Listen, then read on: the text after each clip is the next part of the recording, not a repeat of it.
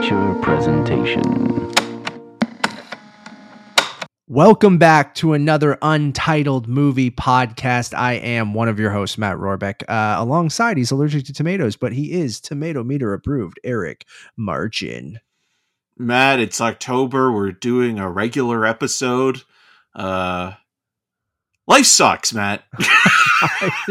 we just were just hate saying it right now. Right, right I hate before. it. Hey, you're about to go on a nice vacation, which is nice. You deserve it. I, I agree with that. I think we both um, have had uh, weird years, I would say. Um, and, you know, uh, a year of big changes and all this kind of stuff, uh, both good and bad. Um, yeah, man, I, I definitely understand. Like this is we were talking right before with this episode one forty-seven, everyone.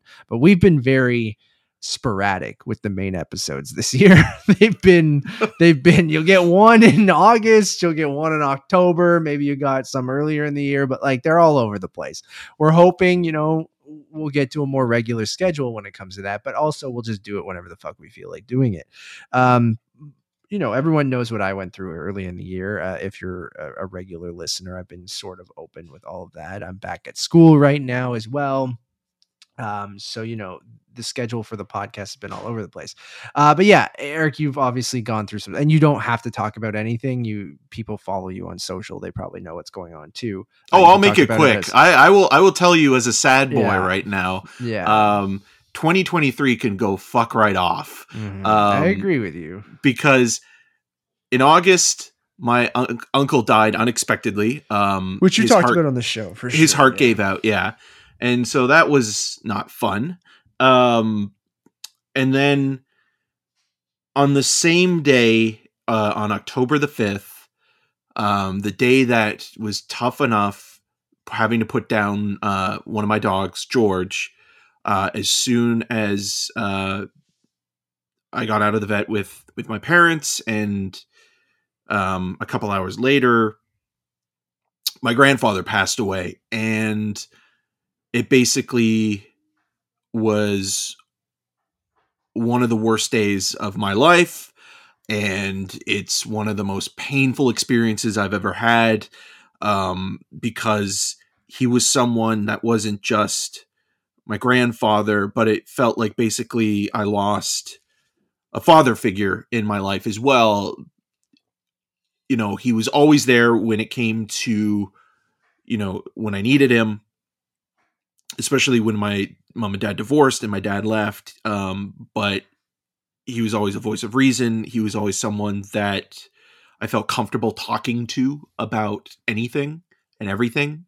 Um, and he, he saved my life, um, a couple of times. And I have just been having a really hard time accepting not only that he's gone, but it just, it hurts thinking every day that he is gone, that I have to realize that and believe that and think about that, and knowing that I can't just give him a call or drive over. And so it's going to take a long time to feel less sad. Um, mm-hmm. But I was really lucky um, that weekend, not because it was my birthday on the eighth. Um, the timing was incredible. Um, and then my, my grandparents, um, you know, sixtieth wedding anniversary was on the ninth. Um, it, it was because of you. It was because of my brothers. It was because of my mom and my aunt and everybody supporting everybody. My stepbrother, Chris, who was unbelievably supportive. My stepfather, Mike, who was Uh, amazing. And, and, and, and so like, just, you know, like coming over to your place, which I'd never been over to your place before, which is kind of funny. That's, how, well, uh, I mean, you've been over to my place, not this place where I'm living right now. No, no, no, no. A, that's, yeah, that's what I mean. Like I've never, yeah. I, I've never been over to the place that, you know, if you're watching this on, on this place, yeah. YouTube. Yes. This place. So I got to see it for the first time. mm. Um, was it everything you dreamed it to be? Oh, and know? more yeah, and yeah. more. Uh, it was beautiful. It was beautiful. Um, and so we ended up watching most of the Final Destination literally movies. ninety-eight percent of them. Uh. And Hard Target. Um, and I think it was the best part of a really bad situation and a really sad one.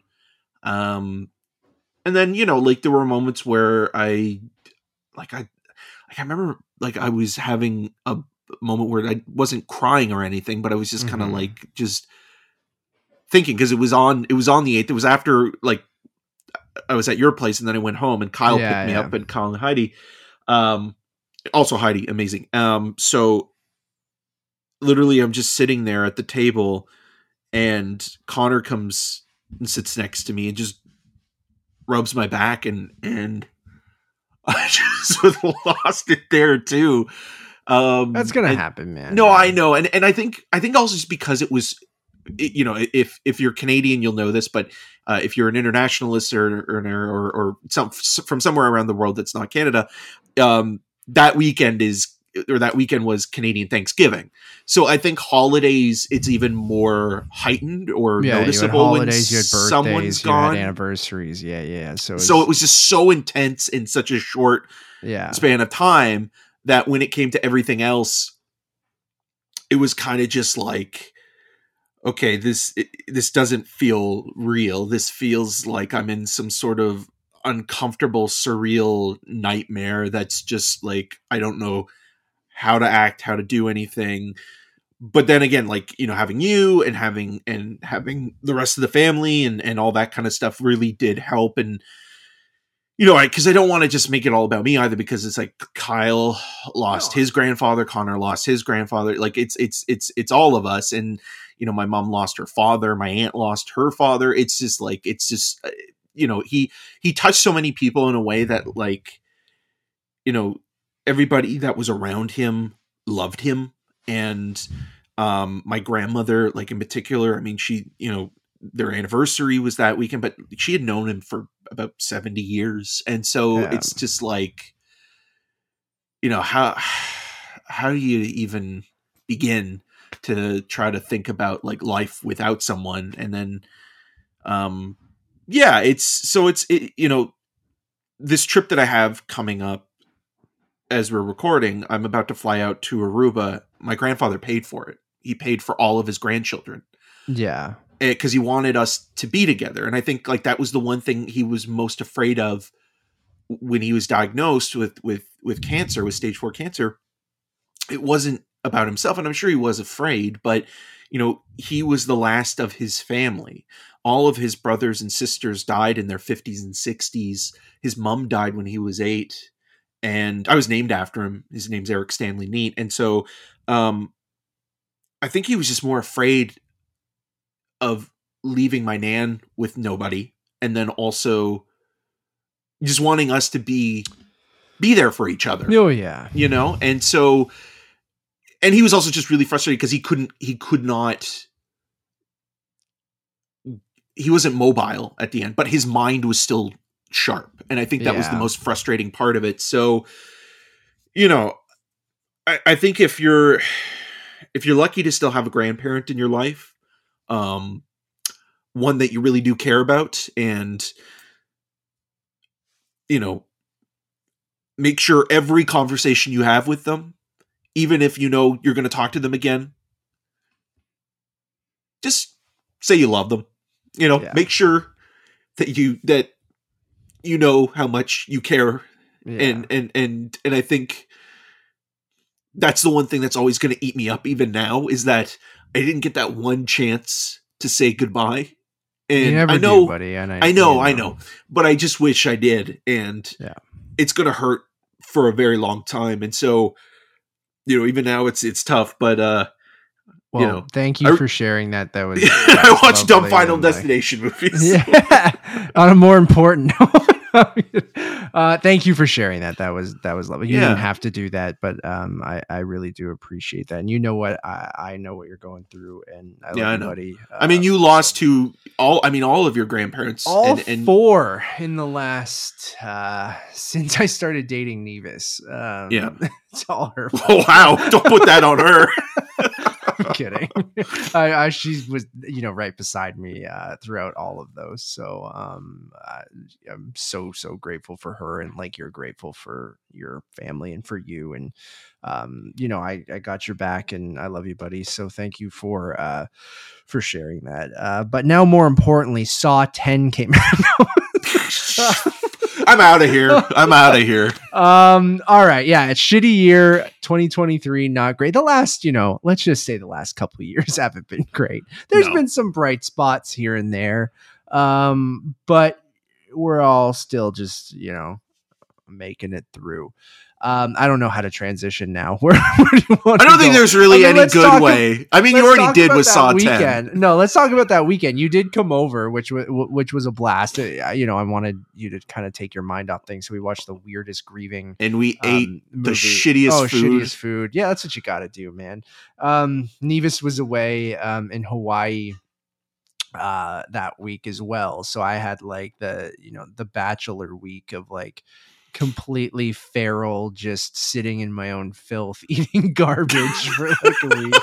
Um, It'd be amazing if Nevis came back and found you in like a a, a diaper and like, like just hoarders, on the floor, kind of just like garbage everywhere. No, it was very lovely in here, smeared in peanut butter. Uh, Eric, when Eric came over, I was like, I better tidy up. It wasn't even that bad, but like, I don't care. It, it was just like one of those things of being like, oh, I don't have to do it. Not, not that, you know, it's obviously amazing when she's here, but like, it was just um, uh, one of those things of being like, I'm gonna do fucking nothing. Um, and it was great. Uh, but yeah, you came over, we ate trash. Uh, we ate like garbage and then we just watched garbage movies. I mean, Hard Target, not a garbage movie, a great movie. Oh yeah. um, it's, it's truly an entertaining like, film. Yeah. Um, absolutely ridiculous from start to finish, but had a blast, uh, watching that. And then we were trying to find some kind of schlocky horror to watch because we're in October and then that's what one does in October. And then both you and I, I didn't realize you'd watched it a couple years ago or something like that, but I hadn't seen the Final Destination movies since probably the mid two thousands when they came out. Um, so had an absolute blast where we just kind of like marathoned those like one after another, just watching the most Looney Tunes ass uh death sequences and um found myself, you know, enjoying them in a nostalgic way more so than anything. Like none of them are are are very good, but like they're weirdly like enjoyable because of the Rube Goldberg kind of like, what ridiculous way are they going to to kill this person? And um I found them to be more creative than people give it credit for, even just because I do find all the kind of like the way that something has to happen for another thing to happen for another thing, for everything to seem like an accident, for that person to die. Um, they get worse and worse as they kind of go.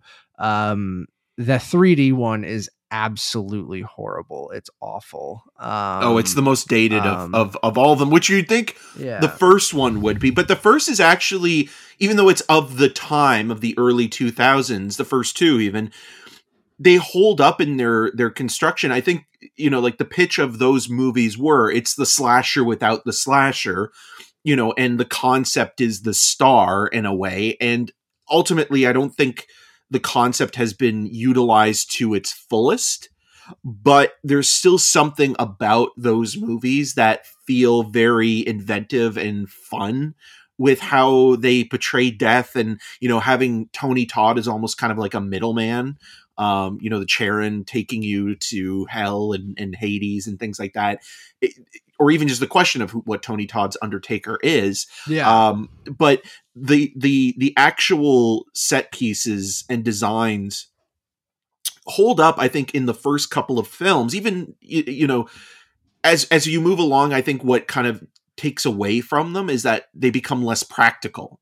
Right? Like yeah. a lot of it is more C G I or post-production based, where the first two, you're getting actual like splatter, gore, you know, V F X crashes, that are in camera. Like, yeah. Yeah. I, I think those first two movies, especially like, especially the second one, um, I, I find that opening sequence on the highway to be a, I'll say iconic when it comes to horror movies, and like has withstood the test of time for at least people our age. Like I know anyone, even people again, who hadn't watched that franchise knows that opening, where if you're on driving on a highway and you're behind some sort of truck that has large uh, s- cylinders on the back, whether they're trees or metal or, or something like that, um, they'll always try to move away from that truck saying that they don't want to get Final Destination, right? Like that's yeah. something that I think has, and it is a great opening sequence, I think, in that second one, like definitely the best of the franchise. Um, where it's it's the most goopy, the most practical, like real car crashes, real kind of practical gore and stuff like that. And even that first sequence on the on the airplane, I think, is iconic too. Because and what the movie does, what the franchise does really well is like plays into your fears, right? Those first three with flying, with being on the highway, things that are out of your control, right? And um, the third one being on a roller coaster. Um, I, I feel like did a really good job of going, what are people afraid of, like when accidents happen, and then what can we, you know, whether, because they're not a, a dude in a mask, to your point, Eric, like coming around and stabbing you, like what's scarier is like, oh, an accident can happen, even if it's like this ominous supernatural force that's after you, right? Like um which plays into the goofiness of it all, and it does get more Looney Tunes as it goes along, and it plays into those gimmicks a bit more. um But I do find those first kind of two or three movies to be pretty, pretty clever, even if they're not great. Like, I definitely understand that they're not for everyone. like, um, but I feel like if you buy into the Looney Tunes cartoony nature of it, then they're pretty funny and can be pretty creative at times. And like, I enjoyed watching mostly all of them. I think the three D one, the Final Destination, which is the fourth one, yes. um, was the only one that was hard to watch. Like, like it didn't hold up at all. I can't even remember right now some of the, is that the one with the movie theater at the end and yeah. stuff like that? Yeah. Um, I just, I don't find that one to be very interesting, and it plays so much into that three D gimmick that, um, it just, it gets even goofier with the shit coming at the camera. And then when you're watching it in two D at home, it's just like, well, that's well, the dream of- sequences, right? Cause, yeah. the, cause the, the, the formula that kind of happens throughout this, cause if you're watching them back to back to back, you start to notice like what they hone in on in terms of like with the writers, what they're going for. It's like, okay, so you have somebody that can see what's happening before it does. You, you have the person that can kind of create or cheat death, and usually that brings a group of other people into the same situation where, you know, their their time is up, but they're able to escape it because this one person intervenes. And then slowly but surely the way that they're killed off is based on how they would have been killed off in the event. So whether it be a yeah. plane, whether it be a roller coaster, whether it be on the highway. Um, and so it's even more brutal and disgusting. And what happens within the course of, you know, one by one, you know, people being picked off, teenagers mostly, but some teachers and adults as well and things like that, is then you have someone that dodges uh, the bullet, somebody that kind of is able to cheat death again. And then you think, oh, well, that person's going to be fine. Uh, and then usually by the end of it, there's three people left. And then, you know, you think, okay, well, they're out of the woods, but actually, uh, uh, uh, they haven't escaped death. Death was just toying with them the whole time. So they have this formula that kind of, it repeats over and over again. And I think the biggest problem with what you're saying with, with four is, is the, the gimmick or, or sort of the, you know, the added addition of the three D, because it is that kind of three D, like if you're watching this on YouTube, it's like literally like, oh, oh. Um, yeah, but it just doesn't work. Weirdly as well, some of the stuff, you know, it's not as bad as I was expecting it to be, because you do have some language and commentary that can be dated of the time, uh, or, or, or of the time, pardon me. And I think when you're watching something like this or these movies, you think, okay, what's going to be like maybe a little bit uncalled for in terms of dialogue. I think four is really the one that kind of has, you know, has this racist neo-Nazi character, right, and yeah. they give enough of who that character is just by the visuals, but then they start dropping racial slurs. And it's like, okay, this kind of movie doesn't it goes too hard, right? That. Like, yeah, or yeah. or even in three, the one of the funniest things in three, not because I'm laughing at the tragedy of it, but I'm laughing that this movie has the gall to do it, is where you find out that uh, Mary Elizabeth Winstead is kind of the big star um, to kind of have a, a great career, uh, you know, come out of this in part three, is that one of the characters finds out that nine eleven was a final destination death thing. And oh, they show a photo canon. Of it. Yeah. Yeah. And it's just yeah. like, okay, I don't know. Especially because it was, was two thousand seven. Yeah. Like really maybe too soon. Like I could see them playing into that now, but even then it would, doesn't feel like in good taste, right? No, but like, it does not. I, it's just, I could see them going to every big tragedy that's happened and, and say that they were like a Final Destination canon event or something. And it's like, yeah, ugh, maybe don't touch real, real, you can play on those real fears, but maybe don't play into real tragedies, tragedy, right? Yeah, like that. I, I agree with that. Um, maybe stay away from that, but overall had a good time, made me eagerly maybe not eagerly anticipate, but like look forward to the new one that that's being developed right now. So um, I forget the guys that pitched, but there was that story that went around where when they did their pitch meeting for it, they did like a, it was like a Zoom or like what Eric and I are doing right now. And they created a fake video that they played that made it look like what was happening during the interview where like a Final Destination thing happened to them while they were on the Zoom call. Um, But I, I'm curious how you do that movie today, how you make it fresh or interesting or or elevated or anything like that. Because I do think the fifth one, while not a great movie, I think the twist really does help it um, at the end where it's like, oh, shit, it, spoilers, everyone. Uh, it takes place before the first Final Destination movie. It's the events that lead into that that first uh, plane crash. So, and I thought at the time that was a really fun twist that I did not see coming. There's definitely clues throughout the whole thing if you watch it for a second time that um, it actually still holds up, I think. But um, yeah, a fun, silly franchise that I'm. I think we've waited long enough. Like I'm surprised they've waited this long before bringing it back, and it's been enough time now that I'm like, you know, new Final Destination movie coming coming out where we don't have to deal with bullshit gimmicks like three D and stuff like that, because even the fifth one had, it was still in three D, so it was still that period. And what I was saying earlier was like, I watched Saw seven, the final chapter, so sorry, Saw three D, the final chapter as well, and it was in the early days of three D where they were really making these as gimmicky three D movies that were meant to be seen in three D in a theater. They did not know how to light anything. They did not know how to use the technology properly. And so none of those movies really hold up uh, when you're watching them at home. Um, so now when you strip that all away, much like, you know, I know you didn't like the movie, Eric, but something like Saw ten, where you get to enough time in between, even though Spiral and Jigsaw kind of whatever. Um, you, when you revisit something after so much time, you can look at it with a fresh pair of eyes or try to do something differently, even though you have a lot of the same creative teams coming back, but, um, and it can work, or maybe it doesn't for certain people, but, uh, I'm curious to see what they do when they bring that franchise back. And it was just kind of fun having it on in the background as me and me and you ate McDonald's and Tim Hortons just and kind of made fun of them as we were watching. So that was a good time.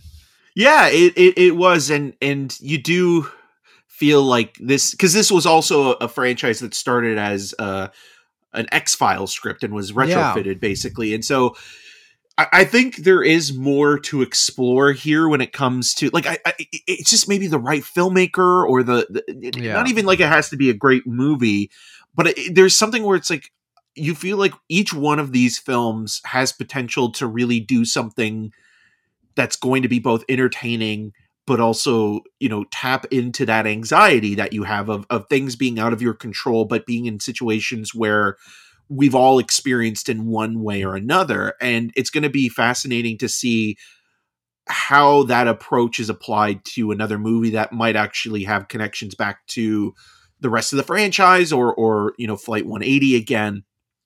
And how do you play on people's fears? You know, is something like a flight, something like, you know, highway yeah. traffic. What would that going be to the nowadays, dentist, things right? like, yeah, yeah. Like what is that? What, you Without- know, like, being it's such a fine line, right? Like I don't think you want to do like the you know, mass shootings or no. like anything like that, right? Like you don't want to prey on something that's too too far, right? So it's like, what are people afraid of now that that maybe weren't afraid of back then, or how we've changed to kind of um well, even terrorist attacks, right? Like yeah. you mentioned mass shootings, but like anything like that where I think you almost have to leave that out of it, because that's where you, you do end to, up I in think, the nine eleven yeah. like this maybe is not appropriate too for real, this kind right? of even movie. Though, you know, a lot of this shit is too real too. There are people who have had friends and family die on X Y Z, but like, yeah, it's such a touchy area of like how do or you, even COVID, right? Like I feel yeah. like they could be like, oh, well, you get sick by a yeah. disease or something like that's that. Not or being exciting exposed. Enough. It needs to be like, it needs to be,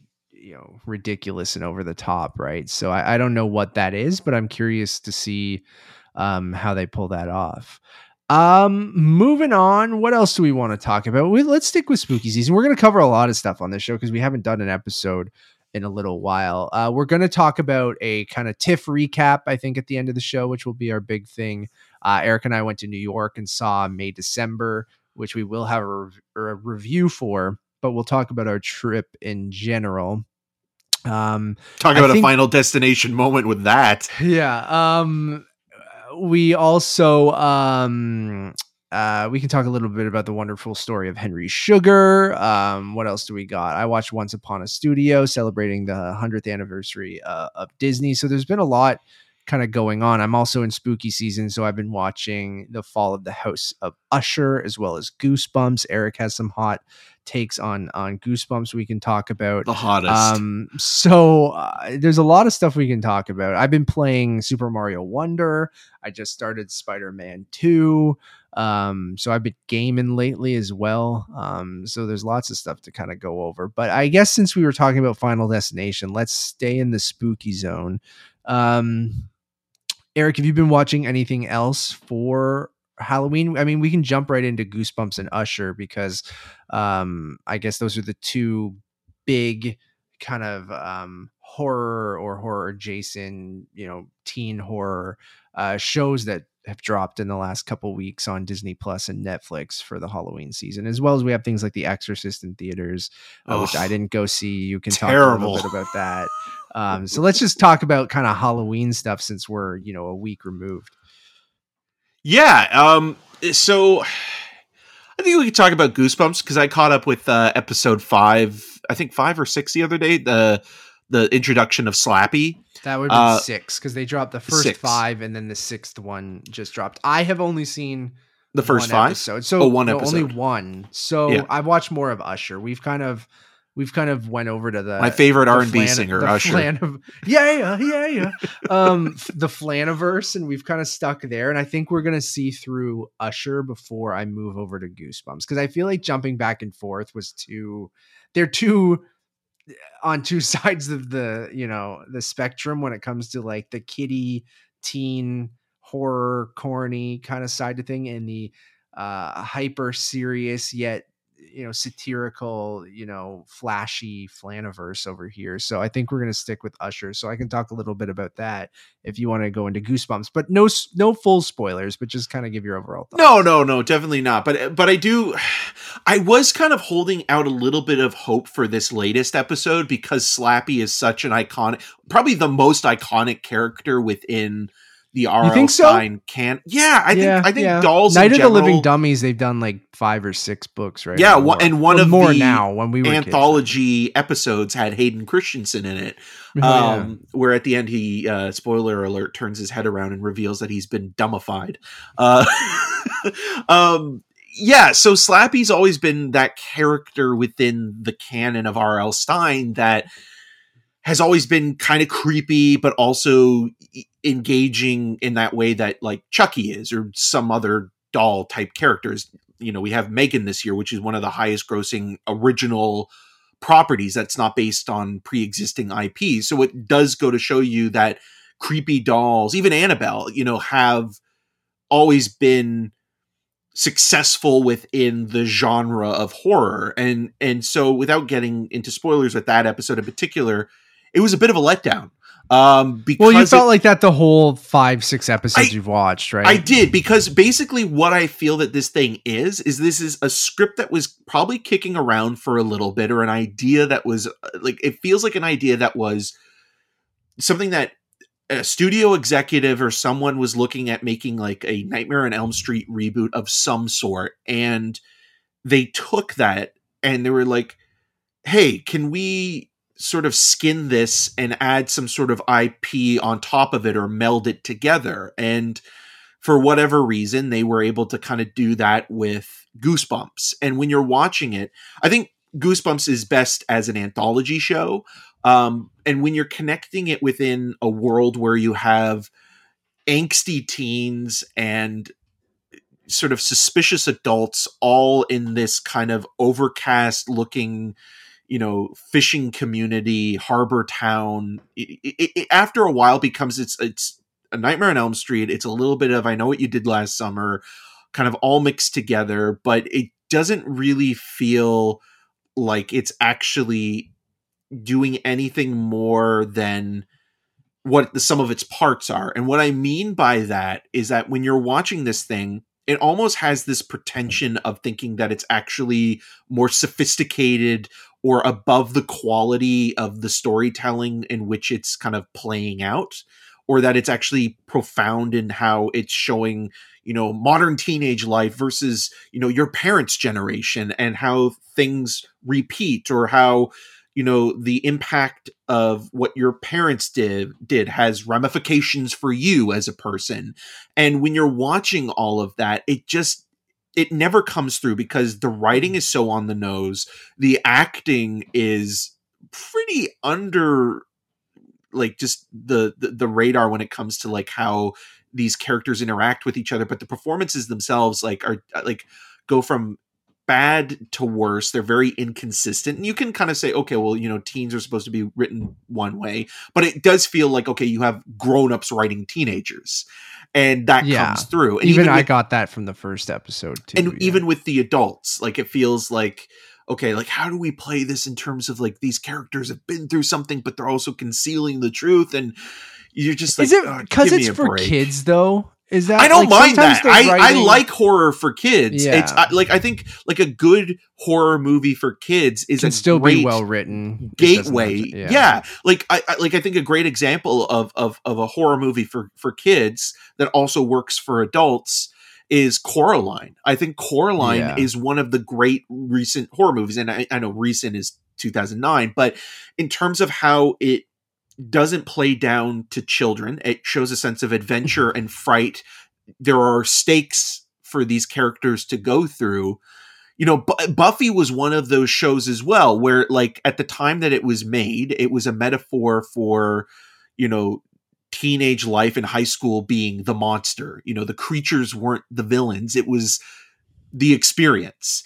And so I, I think like that aspect of it is always worthwhile in exploring. It just kind of feels a little bit almost buying into itself a little too much, where it thinks it's actually better than what it is. And I, there's some of the worst special effects on this show that I have ever seen, um, specifically pertaining to worms.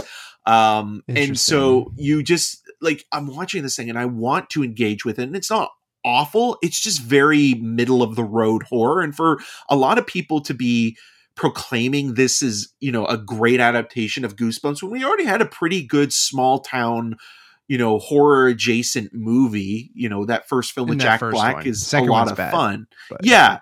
Um, and, and Rob Letterman, you know, is a part of this franchise as well. It just is like, okay, well, why not try to just do another anthology show? Why not try to reboot it at this point? Because, I mean, yeah. this does feel as much of a ripoff as any other thing. You might as well, you know, redo this as a Canadian shot production again, you know? Right. And, and it kind of feels like, okay, well, you know, Are You Afraid of the Dark kind of did something like this recently on Nickelodeon, they where they brought had, it back, right? Yeah. And, and similar where it was like, thing. it wasn't, it, well, it was an anthology. Oh, like it, it had like, um, oh, what's his name? Uh, mm. Uh, Raul, not Raul. Um, he's from Loki. Sorry, it's been a tr- trying time. So, um, mm-hmm. uh, Brad Wolf. The oh, uh, okay, yeah. he's in it. I didn't. Yes, know that. yeah. yeah so yeah, he yeah. plays like the vil- like the Pennywise. Rafael vil- Casal, right? Yeah. Yeah, yeah. So he plays like the villain on that like T V miniseries version of Are You Afraid of the Dark? Um, so yeah, I was just I've just been kind of disappointed because a lot of people have been saying it's been great, and it, it's kind of just like I mean, it's fine. Yeah, I mean, it's a different perspective. I, I understand what you're saying. I've only seen that first episode, and I was back and forth on it where I was like, okay, I can maybe buy into that. Okay, this is for kids. This is going to be kind of have that corny vibe that the that the series that we enjoyed in the nineties or two thousands um, did, um, except it's going to be modern and, and you know, the writing's kind of not great. But then I, I'm like, okay, I like the idea of taking all the different Goosebumps stories and try to make a narrative out of them. And I'll get to the House of Usher, which is doing weirdly, weirdly, both of those shows coming out at the same time that are taking two iconic horror authors, R L. Stein and Edgar Allan Poe, and taking their works and trying to make kind of a through line uh, with them and, and, and having a story that kind of connects all their other stories, I think is weird and interesting. It, I mean, we talked about, we were, when you came over, we were doing some brainstorming for some other side projects we want to do. And one of the ideas we were talking about was, you know, when movies, two movies that are very similar come out around the same time, right? Like uh, yeah. Volcano and Dante's Peak. And, you know, there's many other, and I think Fall of the House of Usher and Goosebumps weirdly kind of fall into that. They came out at the exact same time. Anyways, I'll get into Usher in a second.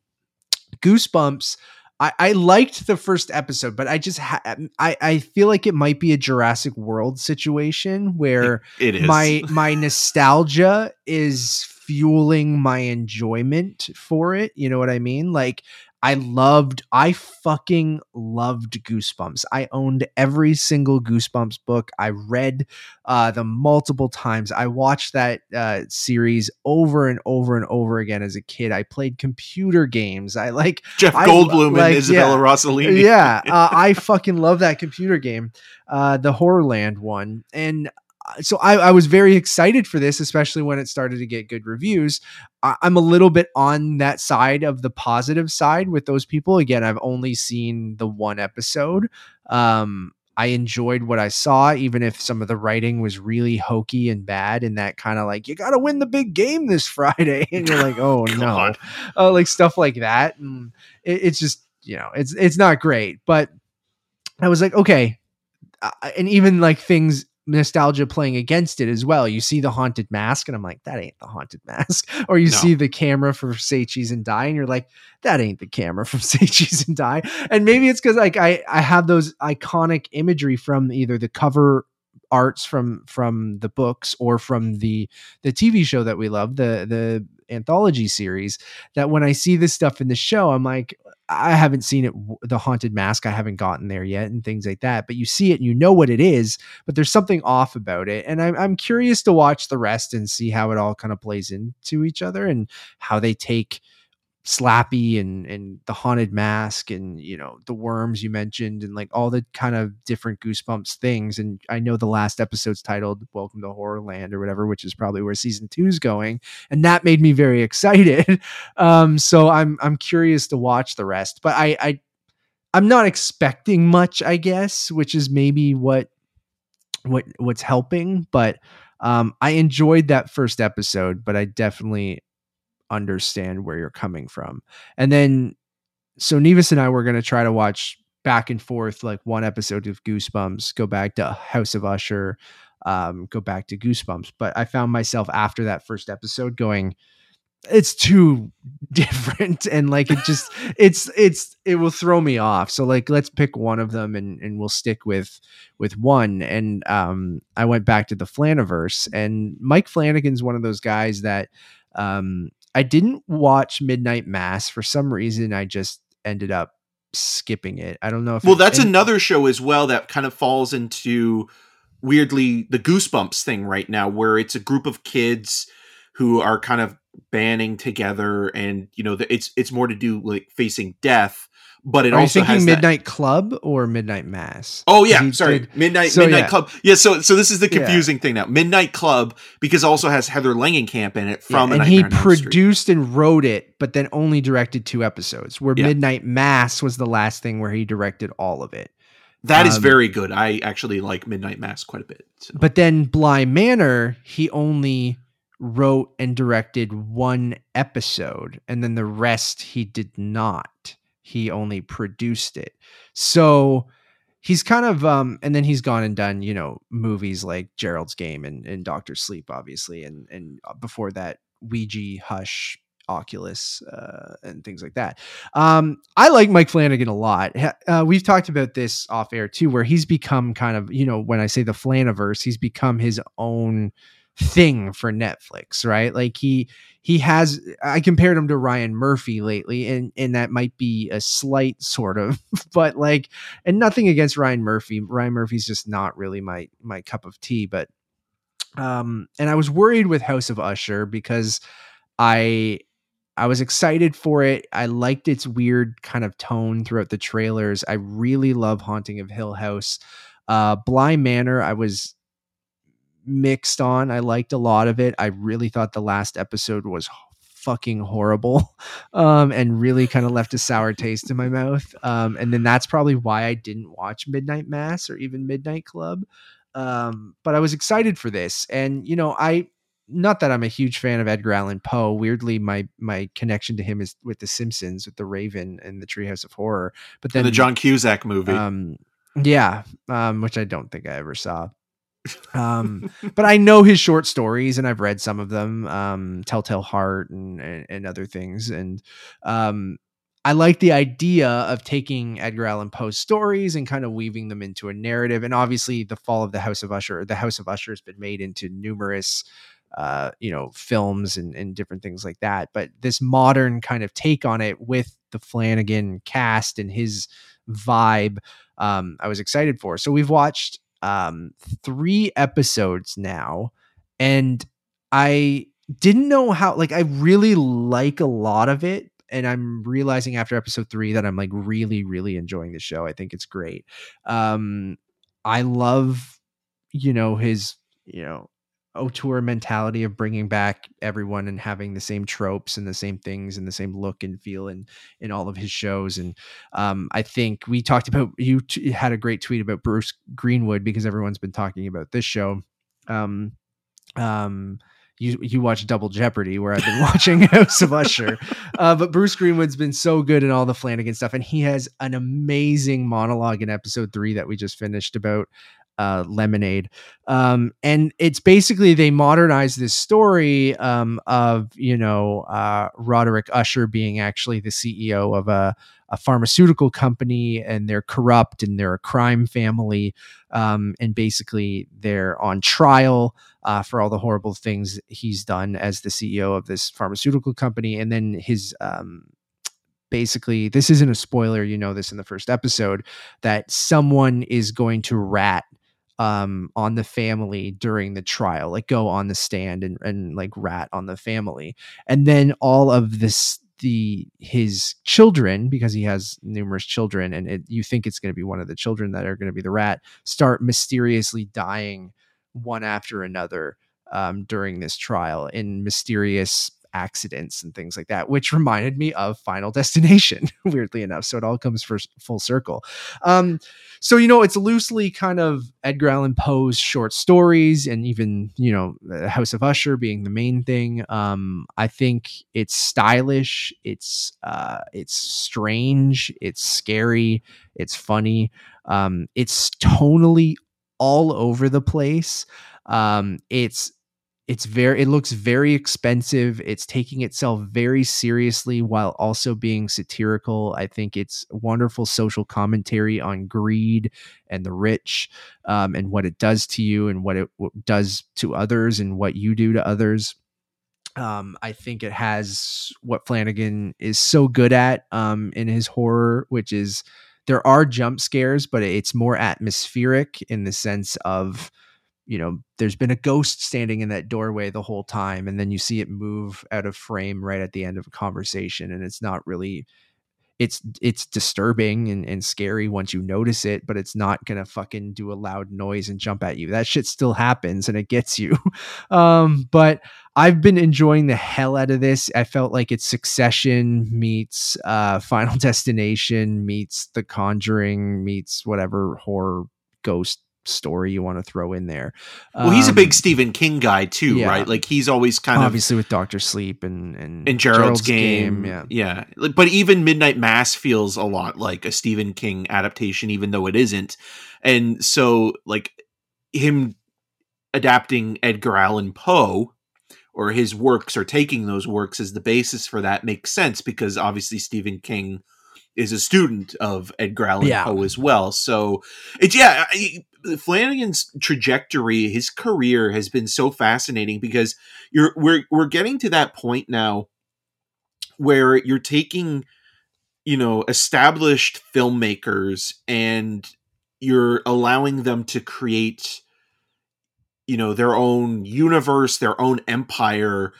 Um, you know, you think of, of him and then even more recently as well with someone like Taylor Sheridan, right? Where yeah. like guys like that have a very specific aesthetic. As soon as you mention their name, mm-hmm. you kind of get what they're going for. And you mentioned Ryan Murphy and, and Shonda Rhimes and, and people like that have all built cottage industries in a way that it's like, you know, they, they're, they're doing really well and where they started is such a different thing from where they are. And like Flanagan, like, even though maybe he's not a household name in the way that you say Stephen King, he might or, be now, dude. Like, but I don't think so. I don't this, think so. Like, I think the average person probably doesn't know him by name. I, I They I think, know him as the guy who did Haunting on Hill House. Yeah. Right? Or like, one of the, se- like they've probably seen one of the series, but, but to know the name is a different thing altogether. That's almost hard to achieve in itself. I think the closest I think he's close now, though. I think Peele is closer. I think Jordan Peele, like, well, yeah, I think if you say Jordan Peele or, or like Get think, Out,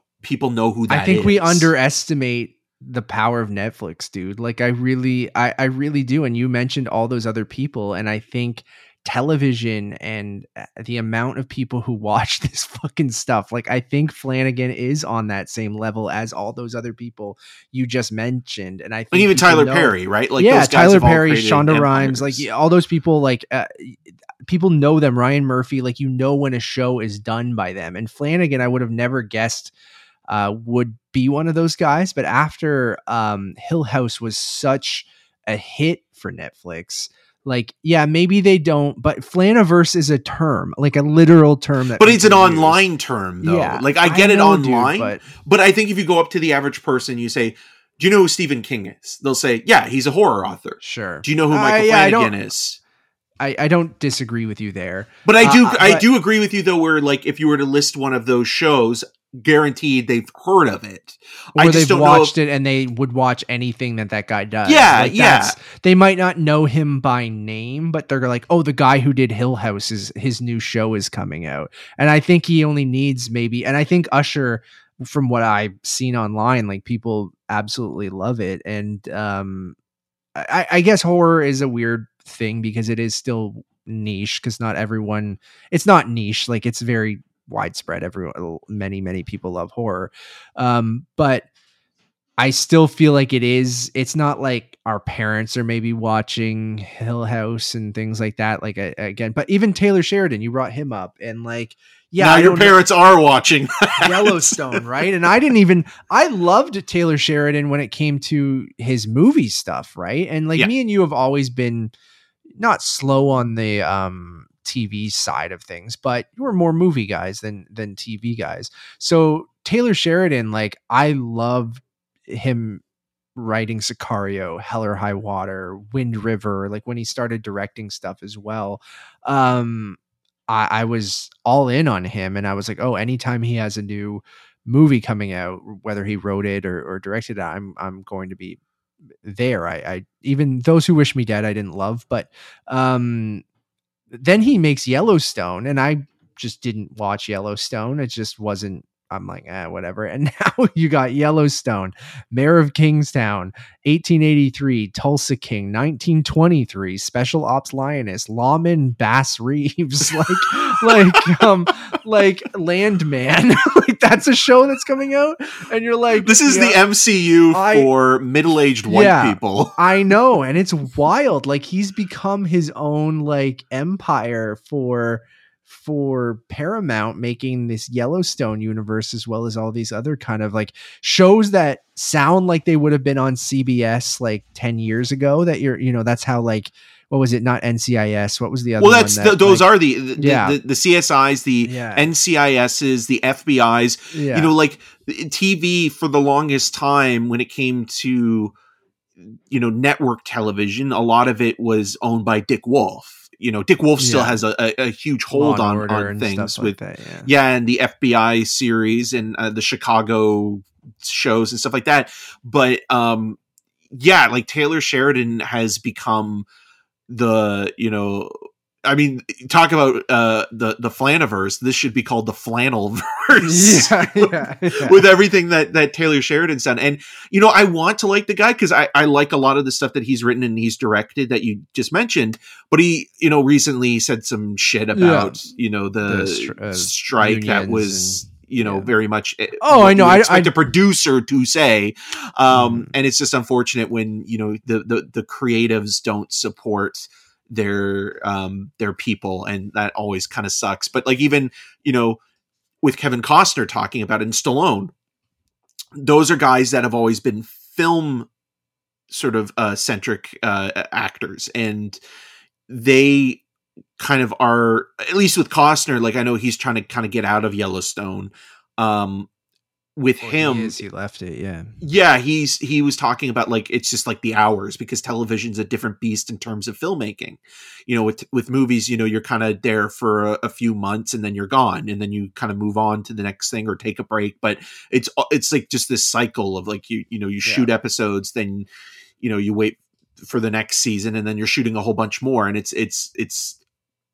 you know, it's this stamina of like continually shooting all the time. Mm-hmm. And so, you know, especially when it's popular, and, and all of those shows, I think, seem to do pretty well. Like it seems like they're all channeled into oh, yeah. Paramount Plus in particular. So you can watch one thing or another, but yeah, it's, the, keep, the, it's single-handedly keeping Paramount Plus afloat probably. Yeah.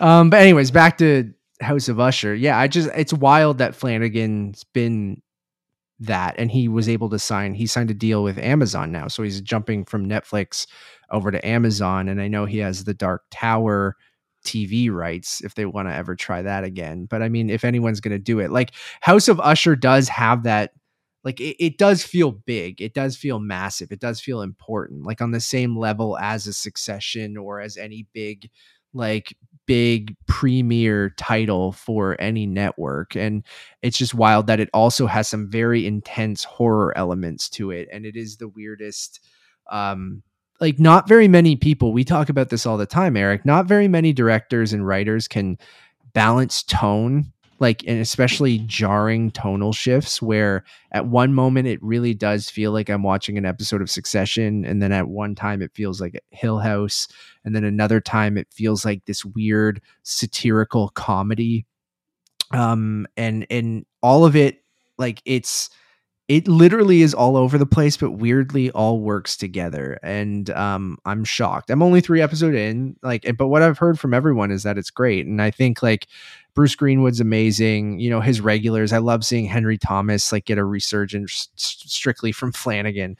We talked about like a lot of these people who work with guys like, you know, a Ryan Murphy or a Mike Flanagan or, or whoever, or even Adam la- Sandler, right? Yeah, like they it's... latch on to those guys and they don't do anything else but work with that guy, right? Like, well, so even with Wes Anderson, right? Yeah. Like, there's a there's a there's a group of people that seem to always be consistently gainfully employed by the creator or the filmmaker. And it's always, I guess, maybe most interesting as you move on to see who's brought in, who's not a regular, to see how that dynamic changes yeah. things. Like so. Rahul Kohli came in for Midnight Mass, and he's also been following. You have um, Mark Hamill um, in House of Usher. And um, I actually think he's quite good. Like he's, um, you forget Mark Hamill. It looks like you know, Timothy Spall on that show. Yeah, he does. Um, but I think he's he's really good as this quiet fixer lawyer. And like, um, you know, Nevis didn't even realize it was Mark Hamill until a couple episodes in. I'm like, no, that's Luke Skywalker. And she's what's like, what's the ham doing here? Um, uh, I So I love seeing kind of, you know, his regulars um, kind of pop up and, and do really, really well. Carla uh, uh, Gugino um, is is great. Um, and yeah, Bruce Greenwood's amazing. So yeah, I, I highly ju- suggest everyone go check it out. It's it's been uh, very enjoyable, and I can't wait to watch more. It's just there's too many things, Eric. Too many things. Like there's tons of video games out right now. Um, there's another review we want to get done, but we'll probably have to wait till Eric gets back. Is um, uh, uh, Killers of the Flower Moon. Um, I just. I just haven't had time. I know we don't want to get into the, the length debate. Um, and I have had time, but I've just a three and a half hour movie I got to muster up the energy for, and I haven't yet. So I just, no matter who, it could be my favorite filmmaker of all time, three and a half hours. I got to go, whew, okay, uh, when are we doing this? And then I haven't found that right time. Will that right time be tomorrow? It might be. Will I go see Nightmare Before Nightmare Before Christmas? Is that what it's called? Uh, yeah. In four D X. You got Maybe it. I'll go do that instead. So, um, cause you're not a big knows? fan. Have you seen A Nightmare Before Christmas all the way through? I haven't. So it's in theaters right now. Mm-hmm. And Nevis thirtieth and I, anniversary. Nevis and I were like, you know what? If I'm going to see it for the first time all the way through, why not see it in four D X? So the way it was meant to be seen. Uh, But no, Nevis and I do want to get out and see um, Killers of the Flower Moon. We're also, uh, Eric and I will have a review for The Killer in May, December.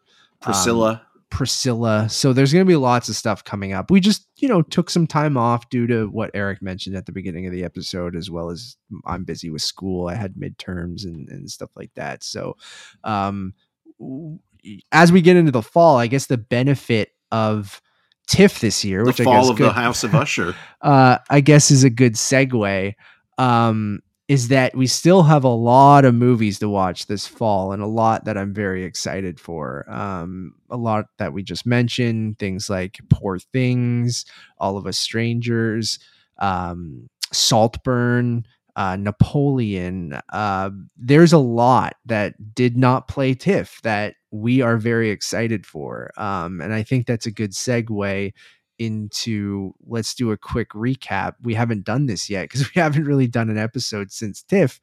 Um, but if you saw our coverage this year, there we have lots of reviews up on Untitled Movie Reviews that you can go search. Just search TIFF twenty twenty-three Untitled Movie Podcast and you'll find them. Um, it was a bit of a weird year. Uh, I'd say we didn't see as many movies. We still saw a good amount. We didn't review as many just because it felt like an off year. Um, and it just felt something felt off this year. You know, it, it came at a good time because I started school, and, and that's maybe one of the reasons we didn't record as much and things like that. But um, I do want to talk a little bit about how we felt uh, of TIFF this year. So, Eric, I'll pass it over to you. Um, Now we're about a month removed from, you know, ending TIFF. Um, how are you feeling looking back on it? I think it probably was one of the most disappointing years in um, the history of the festival. And it's, you know, the, the strike, the strikes are one thing, and I get that. And, and it was still wonderful to see the public come out for a lot of these movies, even if there wasn't acting talent, you know, um, to really kind of draw people in. You know, the films, when they played, they played well. You know, the holdovers, specifically, like watching that in, in a theater with people, um, and being a public film festival, really kind of showed you like how a movie can engage an audience and really, you know, hit the right tone of comedy but drama and sort of, you know, melancholy all at once, and and within sort of the play. We have a review for that movie, but listening to how people reacted to that film really did remind me of like, oh yeah, like, you know, people are still going to come out for a festival like this. But I think the greatest challenge TIFF has moving forward, because this year was the year of FOMO, you know, where it wasn't TIFF FOMO, it was festival FOMO outside of TIFF, where every other film festival seemed to have not only a large majority of what was playing at TIFF, but films that you would think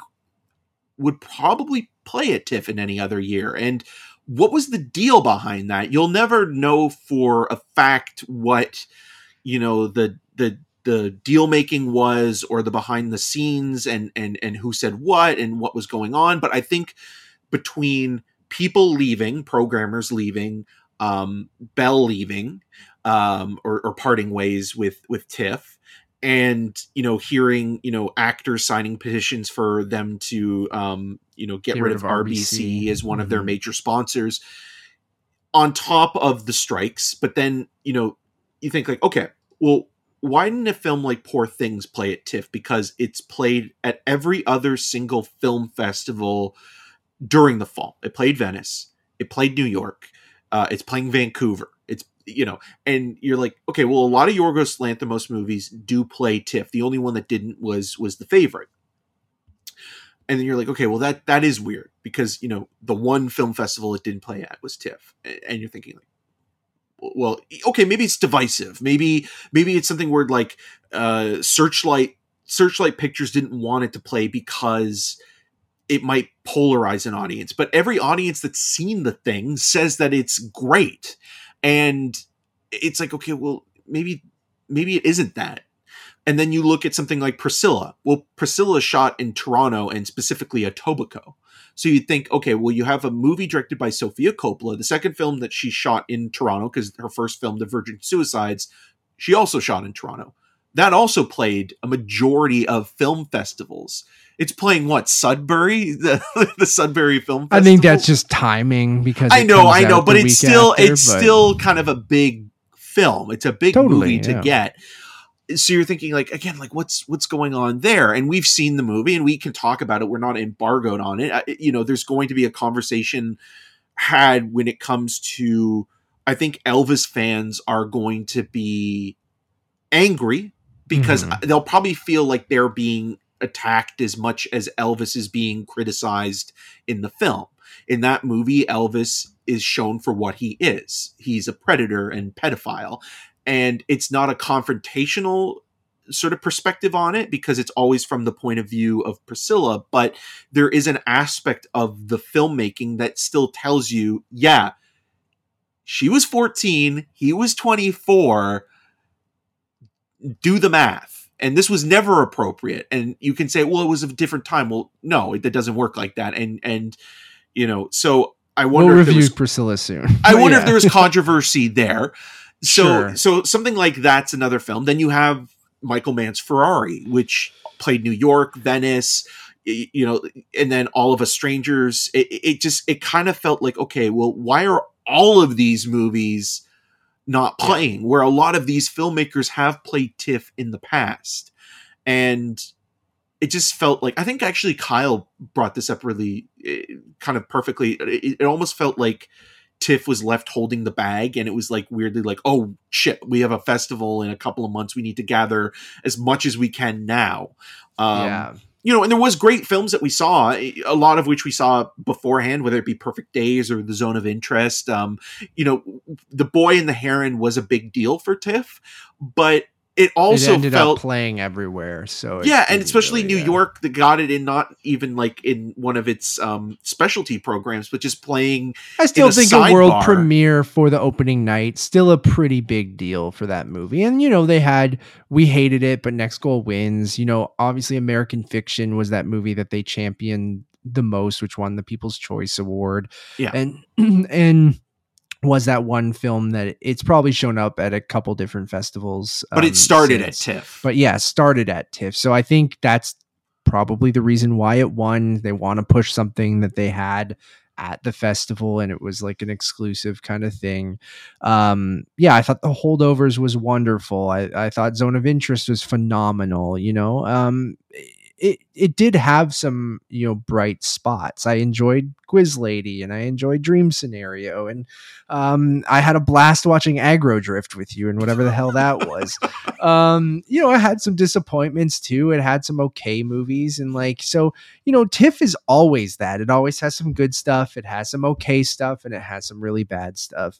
Um but I agree with you that it usually has some high profile stuff that you you were very eager to see. And I found like this year was the year where I was like, ah, I could miss that, or ah, if I don't get tickets to that, that's fine. And and then we were trying to be put a positive spin on it by saying, okay, well, maybe it'll be the year of discovery. Maybe it'll be a bunch of movies that we weren't paying attention to, that TIFF found those, you know, diamonds in the rough, or those those hidden gems that that other festivals didn't see or didn't want to program, or or or TIFF had them first. But that, like, cool I felt band. like yeah, but oh God, and Knox goes away. They like they found oh, people. vanity projects from from directors and and and from actors those. turned directors yeah sorry yeah. actors turned directors um so anyways, going back to my like hidden gems or diamond in the rough thing, like I don't feel like we really got that, like other than maybe uh, American Fiction being that one movie that people, you know, it was programmed late and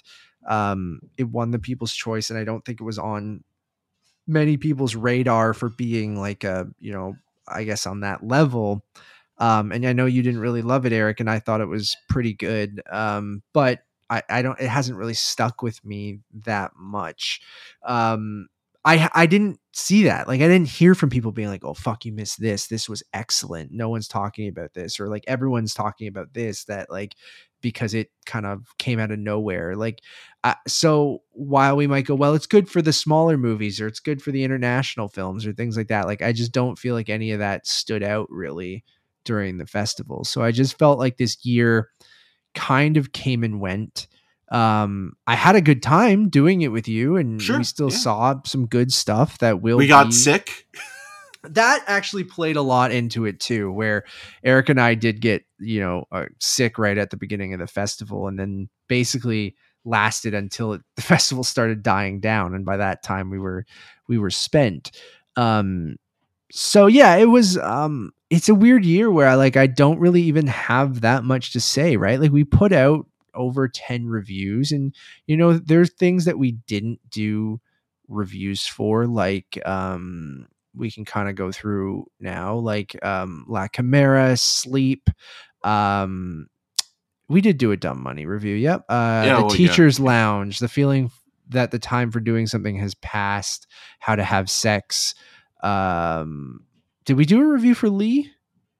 Yeah, we did. Yeah, we did. Okay.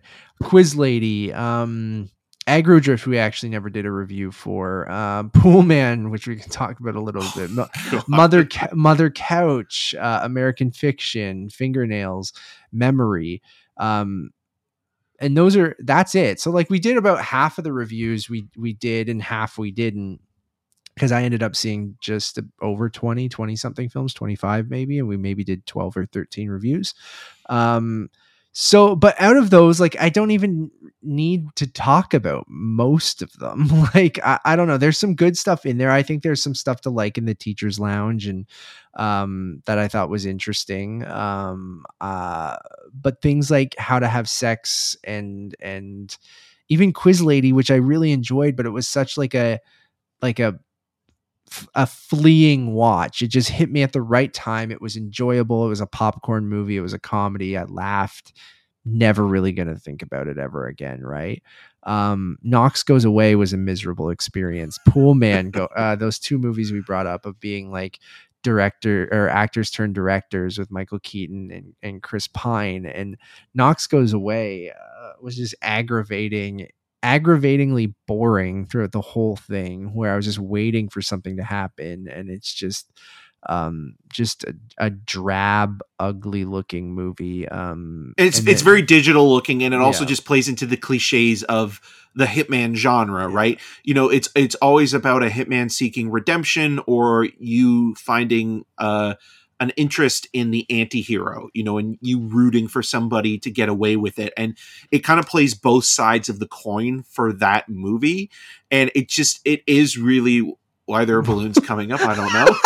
Uh, uh, I love Michael Keaton to death. Um, and I still do. And I, I, I think he actually gives a really good performance in sure. that movie, but the problem with it, it's, it's like, he should have handed that film off to somebody else to direct, yeah. because it's so flat looking. Like that first shot of the movie where he's picking things off the table, but he forgets to take his watch, and that watch that he forgets to take, it's like, oh, look, it's like, He only has this much amount of time left before his memory completely fades. Time is his enemy. He forgot it. Get out of here. And it's just like, then, give me. And James Marsden is absolutely terrible as his son in that movie. And he has this line about when you were, you were, you weren't a bad dad. You were, you were good. You, you know what? You let me have pool uh, pancakes in the pool. Oh my and he's God. Just like, what is that? What does that even mean? Yeah, he's awful. So that's um, what I'm going to do in Aruba. I'm going to have pancakes in the pool. Pancakes in the pool, man. Yeah, Chris Pine went down like oh three, three notches, dude. From like, kill me. He, he was a top Hollywood Chris. And here's the thing. We'll, we'll give him a pass because Dungeons and Dragons Honor Among Thieves is way better than it should be. And, and he's, he's so good in that movie. He's great in that movie. And I love Chris Pine. Uh, but Pool Man is so fucking bad that they kind of like almost it. Pool Man's so bad that it almost uh, ruins how good Dungeons and Dragons. It almost is. Just ruins your ranking like, of the Chris's. I know Hemsworth almost bumped up ahead of him, man. Like Hemsworth in a close second for me. Um, and I, I Hemsworth just, is like, remember I was in Rush. um, I'm not going to direct anything soon, um, but. It, it's real bad. I left about what twenty minutes, half an hour in, and then and you, you left at the best and worst time because yeah. one, you left at the best time because it wasn't going to get any better, and it gets worse. And what it's basically doing is it's kind of taking a, a modern day approach to Chinatown. You know, the Roman yeah. Polanski, uh, Robert Towne written neo noir, and what it's doing is it's filling it with platitudes and speaking about you know. Um, political correctness of the time and trying to be something more sensitive and thoughtful, but what it actually is is just embarrassing. I've never been so ashamed of Chris Pine as an actor and director, and it's one of those the things first where actor like, to get canceled for just making a bad movie. yeah. Like... Yeah.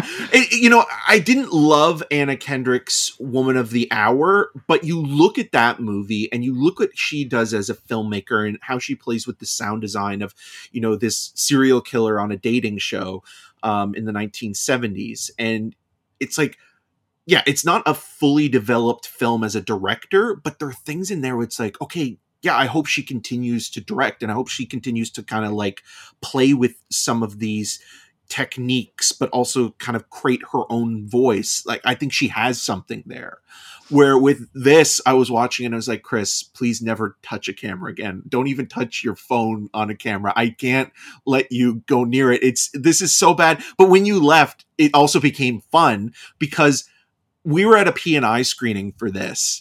And by when you left, the audience, which was filled with critics and industry people, started to actually have a Midnight Madness style reaction. They start like yelling to the film. At the, yeah, yeah. There were people like, "Give me a fucking break!" People were laughing out loud and just revolting against uh, the film, and rightfully so because it is unimaginably. So self-involved in thinking it's leading this great crusade and doing something and saying something meaningful. And all it is is trash. I said my, yeah. my review is just literally poo, comma, man. Like it's just like, it's so bad. It's, Poo it's Man so is bad. Hilarious. That's a great subtitle or, or whatever. It's so line. Bad, Matt. Uh, it's, it's so really bad. bad. There's not enough pine sol to, to clean the pool with this one. Keep all of that shit in. Um, the other thing I do want to talk about, and then I'll let you maybe call out anything that you saw that you want to talk about, but we should talk about Aggro Drift a little bit because we didn't do an individual review. I don't know if it even needs to have its own review, but like Children of Love, Stars of Fun. Fudge. What an experience that was. So one compliment I will give Aggro Drift is the score, legitimately fantastic. I, I hope it drops. I hope uh, Edgelord drops the, the soundtrack on Apple Music or something sometime soon. Um, but Aggro Drift, I, I, anyone who's listening doesn't know what it is. Harmony Korine, um, you know, director of Spring Breakers and and many other Gummo movies, and Gummo, the Beach Bum Beach Bum recently um made this I don't even want to call it a movie uh this experience, which is um I I said the easiest way to describe it was like if your thirteen-year-old cousin took a, a bong rip and someone let him make a Terrence Malick movie. And like it's it's this weird meme-y, uh, meme-y in the way of a meme, like an internet meme. Um, movie that looks like it's made with, you know, PlayStation two uh, graphics, and it, it's shot all in infrared, and it makes absolutely no fucking sense. And the dialogue, um, it sounds it's, like it's from a Terrence Malick movie, like yeah. the whispery kind of mother, father, yeah. you wrestle inside me, but the yeah. poetry is almost even more stilted. I love my family. I love my family. And then it's just like a, a woman with a gigantic ass just twerking. Like, and you're just like, it's, it's obscene and like ridiculous. And it it's almost so overstays its welcome, but like it, it would be excruciating to many. Um, I enjoyed myself. It's not a good movie, but it, it's one of those things that needs to be seen to be believed, that it's like someone, I'm sure it's created this financed, thing. Right? Like, um, yeah. but, and, but someone created this thing, and whatever the fuck it is and whatever it's trying to say, if it's trying to say anything, but it is basically just punking everyone and just saying, I fucking dare you to leave, motherfucker. Like, I dare you, like, I dare you to sit through this whole thing. And, um, It's, I totally understand the people that fucking hate him and, and hate the movie. I totally understand the people who love the movie and love him. I'm somewhere in the void, just floating, just like not even knowing what the hell's going on, and just kind you're, of you're the man wearing the devil outfit, um, going, Aah! Oh, remember that he just thrusts for like forty-five seconds or longer. Like f- actually, it, it seemed like three to five minutes, just him thrusting with like machetes and like a Speedo with a and then Travis Scott's in it. Yeah, he's a little. Lizard tongue. La, la, la, la, la. Um, it's it was. I, I wish I went to that Midnight Madness screening, because I'm curious what that audience, how their reaction would have been. But like even our press screening, like it was not as many walkouts as I thought. There was barely any. There was only maybe a handful. But um, just uh, I don't. This movie will. You'll only ever be able to see it on edgelord dot com. Probably you'll have to download it. You'd probably have to go onto some fucking like LimeWire or fucking like old file sharing site. It seems like something that like when I was a teenager would be like, yo, you seen Aggro Drift? You download that shit on LimeWire, man. Like, and you fucking get high and eat Taco Bell in your friend's basement and watch this bullshit. Um, it's so bad and, and not good, but like also amazing. So, Um, there is a fly in my condo. Yeah, I, I keep wondering. It's it, like, are you trying to I, like create one of the, the no. graphics that keep coming up? Or I I can see it, but I but I can also just see you just doing this. But I think people know. Yeah, so there's a fly that's attacking Matt. Maybe it's Jeff Goldblum. It's, I don't know. Yeah, I, I don't know. Um, I feel like but I'm, it is it is one of those movies that, like you just mentioned, you use the word dare. I think it is daring you to see like how far it can test your patience, because yeah. there are parts that are very much hypnotic, and you're almost transfixed by it. And then there are other times where it becomes so repetitive that you are in agony wanting to leave, because it just is is is on this weird loop of doing the same thing over and over again with the visuals. But then it'll have this, again, video game-esque dialogue where it's so literal, where you'll be talking to like a cowboy guy, but and the guy's like, this is my house, and this is this is where you could live one day if you get all this money. And he's just, he's just like, what is going on with this world? And and and the dialogue very much encompasses Harmony Korine's sense of humor, which is usually somewhere between absurd and offensive.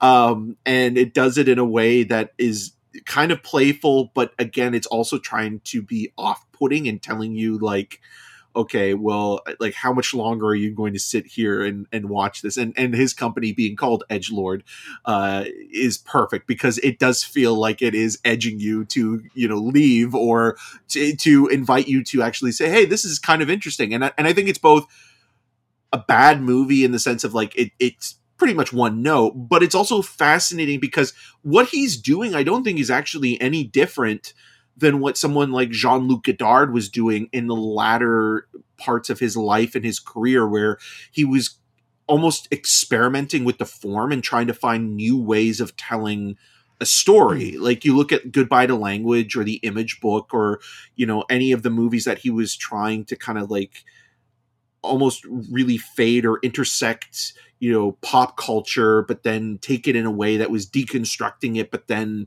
kind of warping it into his own vision and trying to create something new within that and find it. And if not, it doesn't matter because, you know, it's his own, you know, home movies in a weird way. And he's showing them to you and saying, ha, you just spent two hours watching my crap, you piece of shit. Um, and that's also part of it because he, he's, you know, those guys are very flippant as well when it comes to, you know, testing their audience in a way. And so when you're watching something like Agrodrift, I was very much reminded of a lot of the Godard movies of, of, you know, the last little bit of his life where it does feel like he's trying to really test the people that consider themselves disciples or, or, you know, followers in a way. And so I gotta, I gotta hand it to him for that, for, for making this thing and sticking to his guns and creating one of the most ridiculous things I've ever seen. And I did laugh throughout, and I was also, you know, completely flustered by it at times. And, and I still think like movies like Gummo and Julian Donkey Boy and Mister Lonely are really underrated singular visions. And, you know, you look at Spring Breakers and The Beach Bum, and, and both of those movies are very funny and strange and sometimes sad. Um, and it's also just interesting looking right now where he's at, because, you know, in a lot of the interviews he had with, you know, this movie coming out, and even having someone like Eric Cohen join the company who worked at IndieWire for so long, you know, he was talking about how he has regrets, um, you know, in kind of, kind of starting this new movement of independent cinema, you know, in the early twenty tens with Spring Breakers and kind of being one of the first big movies or breakouts that A twenty-four had, and feeling like he was responsible for partly creating a monster that's become like branding at this point. And so like, I, I think there's some truth there though. I think yeah, like he, I, I there's some honesty there yeah, because like you look at A twenty-four, it's like A twenty-four's released a lot of good movies. Um, Dick's the Musical proves otherwise, but, um, you look at a lot of their films, and a lot of their movies is great, but, but there's the odd time where I think they failed the film. And you look at something like as, as a case example, and Under the Silver Lake, like is a perfect sort of case study where that movie played at Cannes the year it, it was supposed to come out, got delayed because it got bad reviews, and, and they just dumped it. And it's actually not a bad little movie. I really like that movie. An underrated film. And, and it's like, well, the whole point of A twenty-four was to create kind of a space for unconventional narratives. And now this year in particular, like we're hearing, okay, well now they're going to make studio films because they can't, you know, sustain themselves on the independent movies. Art as commerce, man. Art as commerce. Yeah, and even though they had great success with Everything Everywhere All at Once, the consistency of that isn't always the same. And where they've done really well, I think, in general, and, and this is probably why they picked up Halloween, the rights to it, is because they didn't. Though. It ended up. Oh, they didn't. Mira, it ended up going to Miramax. Oh, that's so weird because. Um, another thumbing up for, for Miramax, because I think Miramax should probably be disbanded.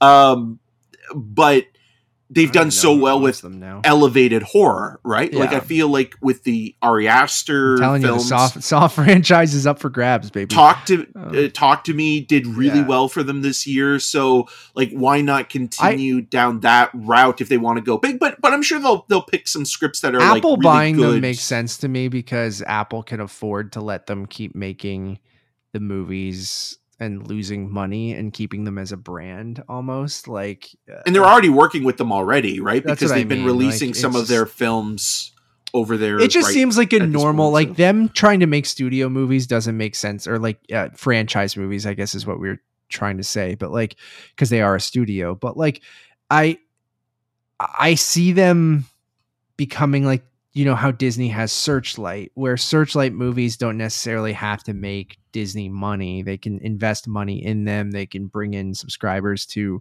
Disney Plus and Hulu, as well as release them in theaters. But um, I I really think that A twenty-four might be good use to someone who has a little bit more money instead of being fully independent um, and you know, they built a brand. Why not embrace the brand? Still make the movies that they um, are making, but give them the financial freedom to do that without having to worry about, like, you know, pe- things people are talking about with the Scorsese movie this weekend is Apple financed it, right, with releasing it with Paramount, and it costs almost two hundred million dollars. And, you know, it made, you know, uh, I think twenty something million domestically and forty something million um, internationally. And that's one of the biggest openings of Scorsese's career.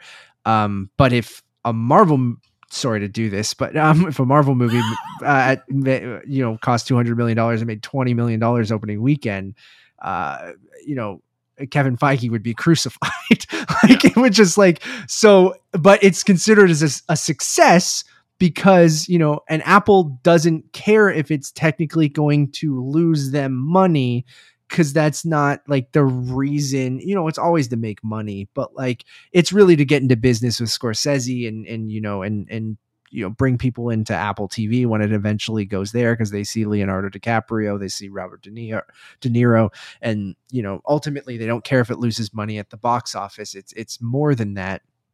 Um, but that's the kind of thing that I think is interesting, is like they've talked about that, it, you know, they know it's not going to make its money back. It might, it could pull a um, uh, Oppenheimer and end up, you know, being a big long adult um you know oriented movie that makes a ton of money, but that's but it's also what you were saying before. I think what scares a lot of people from seeing it theatrically is the length. Yeah. And you know, Scorsese actually made a really good point, and I think it is a fair one, that you know, a lot of people are willing to spend five to ten hours watching a season or a mini series, but you know, when it comes to a film that's over three hours long, there is more of... I don't think that's apples to apples, and I don't... I, I, well, I don't think it's completely apples to apples, but I do think there is a, a sense of, like, what we choose to watch. I think At Home is completely different, though. Like, I really what's do... It, what's different? I just think it's different of you sitting at home, being able to pause it. You're in the comfort of your own home. You can go to the bathroom. You can get something to eat. When you're binge watching something, you're not sitting in one seat where it doesn't stop playing for five hours. So I don't. But there's a lot of T V now that's playing theatrically, you know, for an episode or two, and you're following it consistently. And, you know, there are some films that are, you know, being expanded into television. So, you know, when they get a, a Netflix release or when they get a streaming release, right? So, you know, I, I, it's it's such a weird world we live in right now um, when it comes to what we pick and choose, because there are long Marvel movies where they're yeah, I know they're, three with up to two and a half, three hours, you know, yeah, and I get that, and and I do think the three hour point is that point where you start to get people to go, is this just all right? Let's let's fucking yeah. let's chill out here. Um, like I do think that two and a half hour mark people have gotten used to. No one gives a shit about two and a half hours. Like that's no problem. Three hours even, you get people going, uh, all right, okay. Then you go, well, what's an extra half hour? Who cares? I don't know. I think spending half a fucking workday sitting in one goddamn chair. I don't want to get into this debate. And like, I'm fine. Good movie is good movie. I'm going to see Killers of the Flower Moon. It's- yeah, because we saw Dick's the Musical, and that felt like it was two hours when it was under ninety minutes. I can't hear you now, but oh. Oh, you're back. You're yeah. Back. Okay. Can you hear me now? Yeah. Yeah. You, I yeah. Probably... All I all I literally said was Dick's was under ninety minutes. Yeah. And that oh, yeah. felt like it was it's, two hours. Oh, absolutely, dude. And I'm fully in the camp of good movie is good movie. It doesn't yeah. matter the length. As long as the movie's good, a three and a half hour movie is going to feel like an hour and a half, and a bad movie that's an hour and a half is going to feel like four hours. Right. Like, so ultimately it doesn't matter, but I don't like, I think the whole um, debate uh, of of runtimes, and it's been everywhere, obviously, again, because of this. Um, I don't think the comparison being like, well, people at home have no problem binge watching six hours. I'm like, it's not the same fucking thing. It's not. It's completely different. Like watching six episodes in a row in the comfort of my own home, uh, where I'm able to take a break. I'm able to go take a shit. I'm able to cook dinner. I'm able to, like, without going, fuck, I'm going to miss thirty minutes of Fall of the House of Usher because once I hit play, it won't stop for How four long hours. Are your shits? It's like, long.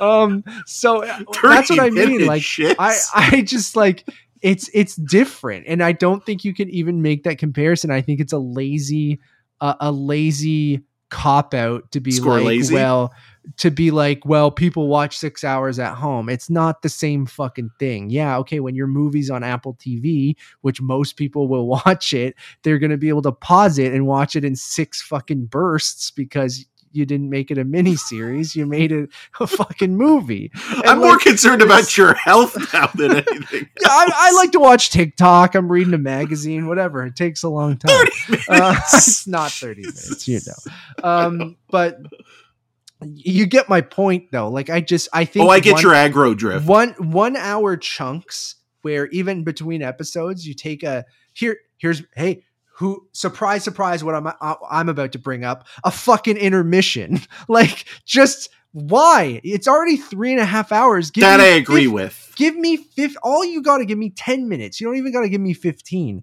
Like just fifteen minutes. It's a countdown. You don't even need to turn the projector off. Just incorporate it in the goddamn thing. Put a fucking countdown on the screen and say, get your ass back here in fifteen minutes. Go stretch your legs. Go take a fifteen minute shit. Go get some popcorn, whatever you want to go do. Just give me a break in between. And you could be like, oh, your attention span, or you can't sit somewhere. It's half a fucking work day at that point. At three and a half hours, four hours is half a work day.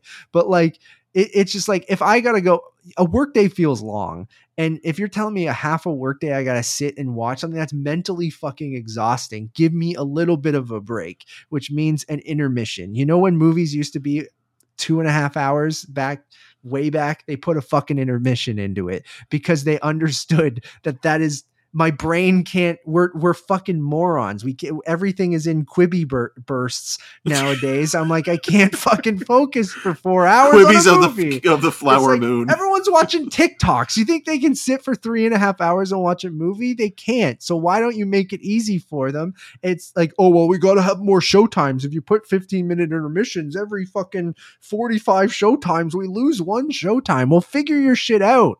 Like just put in intermissions in movies. Like I, I gotta go on this rant. I I'm all for make the movies fucking seven hours. I don't give a shit. Just give me a little well, bit. Well, clearly of a break. You do because you are giving thirty minute shits, um, which is unbelievable. I I want to fight. I'm gonna go once this SAG strike's over. I'm going on strike and I'm going. Give us goddamn intermissions. I'm gonna be petitioning the intermissions. I agree theaters. With because the roadshow style yes. of of movie, you know, it complemented the screening like. You do have a minute to breathe and go out and collect yourself and, and come back and stretch your legs, or in your case, go for a dump that maybe is a little too long and you might want to check with your medical physician, you know, in terms of like your health. But uh, it's, it's one of those things where I do feel like we spend so much time sitting and watching and absorbing a lot of garbage and a lot of stuff that does take up. Maybe it's not long in the sense of like, oh, it's a couple minutes or it's a YouTube video or things like that. But all that time that it amounts is, is equivalent to even longer than a three hour, nearly four hour film. Like it's, it's, it's at that point where we're willing to watch these bite-sized versions. You mentioned Quibi, but like even YouTube, even, you know, Instagram, uh, TikTok. And, you know, we look at our watch or our phone, you know, and say it's like three p.m. and then it's eight. Oh, totally. You know? And, and that loss of time, erases. yeah, yeah, you know, is there. And, and yeah, you can turn it off for a second or go do something else or, or, or whatever, but it, it, there's still that loss of time. And just, so it's like, well, why not just spend it watching a movie that's I'm with you. You know long. I'm with you. I, I'm fully about going to the cinema, putting your phone away, being, you know, enveloped and engrossed and transported into another world or, you know, another time or another person's, you know, whatever. But like, I'm, I'm fully, your full attention is deserved. I, I hate people who look at their phones and all that kind of stuff. Just, you should be committing to this thing when you go there. And I'm going to do that when I see Killers of the Flower Moon. That's three and a half hours. And I'm excited to see it. Uh, I, I'm not oh, it's th- that those two guys on that other podcast are like, seeing a Scorsese movie is like going to the D M V. Marvel movies, hooray! It's like, all right, you guys, like, here. you're your own, you're your own. If people make fun of you, that's your own fault for saying shit like that. Like, it's I can like Marvel movies, I can like Killers of the Flower Moon, all of that kind of shit. Like, it, it's the length and the runtime debate is exhausting, but I will always be on the side of intermissions. And every time we bring up the runtime debate, it will become the intermission debate. This is my thing. I'm going to single-handedly make this happen. I don't know how. Matt's uh, crusade. Uh, like, I will I will email, uh, I will send emails. I stand alone. It'll just be me with a picket in front of my local Cineplex. Um, and oh, yeah. Like, they would really do anything. Yeah. I mean, they're not willing to even change a fucking light bulb, let, let alone, alone add intermissions. So, you, think, you know. Wouldn't, I, I just, we're going to wrap up the show in a second. We're going to finish mm-hmm. here. Um, that was our TIFF recap, everyone. Everyone who's aggro drift, I think, brought um, a, an interesting discussion to the table. Uh, it made me aggro, bro. um, which led us into to the the runtime debate, which I don't even think should be a debate. Just make whatever length you need to make your movie. I, and I I get that people are hesitant for making long movies for this reason. Um, but I think we've shown with things Oppenheimer and, you know, many other things even lately that, you know, people are willing to, if a mo- good movie is good, who gives a shit how long it is? Um, just give me, give me a little break. You're going to sell more popcorn. You're going to, you're going to make more money. I think ultimately, even you're going to have to buy more toilet paper. Um, yeah. According like, to Matt. Like, God, for people like me, if I know, okay, movies, three and a half hours, hour forty-five. I'm getting a little break. I I don't have to worry about bathroom breaks. I don't have to worry about anything. Like, I keep going to the bathroom break stuff, but like, I'll go get another cherry Coke. I'll go buy, I'll fucking buy probably some M and M's. Like, I'm spending more money at your theater. Like, just, I, I don't, once you put it at home, you don't need to give me the intermission anymore, even though I think stylistically it's kind of interesting, but like, I can pause it. Like I said, I can break it. I can create my own mini series. It's, you know, it's my world now. It's not yours anymore, Scorsese. I can do whatever the fuck I want with your movie when it's at home. I'm going to watch it. You sound like Apple. A horror villain. I'm gonna wa- you know, Apple released it. I'm watching it on my goddamn watch later tonight. Like, it's not, it's not up to you anymore. It's mine now, baby.